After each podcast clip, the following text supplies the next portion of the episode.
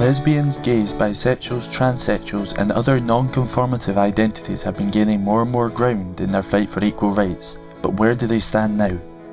I'll be talking to two members of the LGBTI community and asking them what they think of the current situation in relation to LGBTI rights happening here in Edinburgh, Scotland, and the wider area.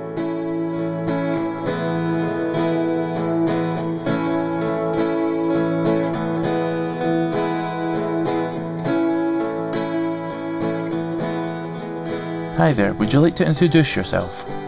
Yes, certainly. Uh, my name is uh, Gemma Raymond Creef. I live in Edinburgh, have done all my life. Um, since this is an LGBT kind of like focused thing, I consider myself to be a transgender, non-binary individual. Uh, yeah, so ask away. Any questions? What do you currently feel about the social climate within Scotland in relation to the LGBTI rights?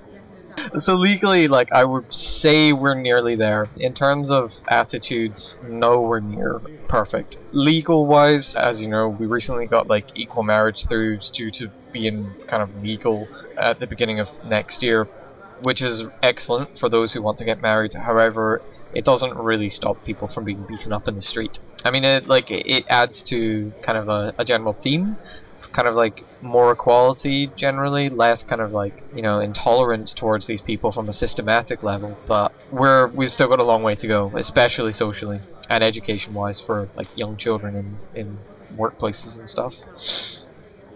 What do you think can be done to improve the situation? Oh, okay. Probably awareness of like the issues that LGBTI people face and kind of anyone else who falls within kind of like outside the heteronormativity kind of uh, bracket. So more education kind of on a school level I think would be really good because it is harder to educate two older people and to change their attitudes about things. However, it's not impossible. But more education for children, more awareness of like non kind of heterosexual relationships, like LGBT, well LGBT kind of side of things, and even asexual or something like that, and more kind of focus on the issues that transgender people face. What do you currently think is the biggest danger to the LGBTI community here in Edinburgh? The biggest danger um, varies from kind of demographic to demographic one of the one of the major problems that faces the LGBT community itself would be infighting, the the inability to kind of empathize with other people who like fall kind of within sort of the same issues.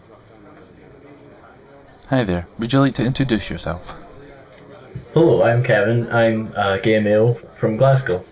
How do you feel about the prejudice that the LGBTI community faces here in Scotland? Um, well, from the outside, the constant and ubiquitous use of homophobic and transphobic slurs breed an environment where the, uh, members of the LGBT community are constantly looked down upon and and abused somewhat.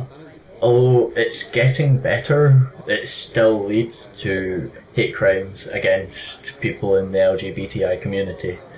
Um, as well as this, within the community, there can be prejudices from other groups. Say, say the gay community can, the gay and lesbian community can uh, abuse and um, look down upon bisexual people, saying they're not gay enough and saying they're greedy. And asexual people can be told that they're not the part, a part of the community at all.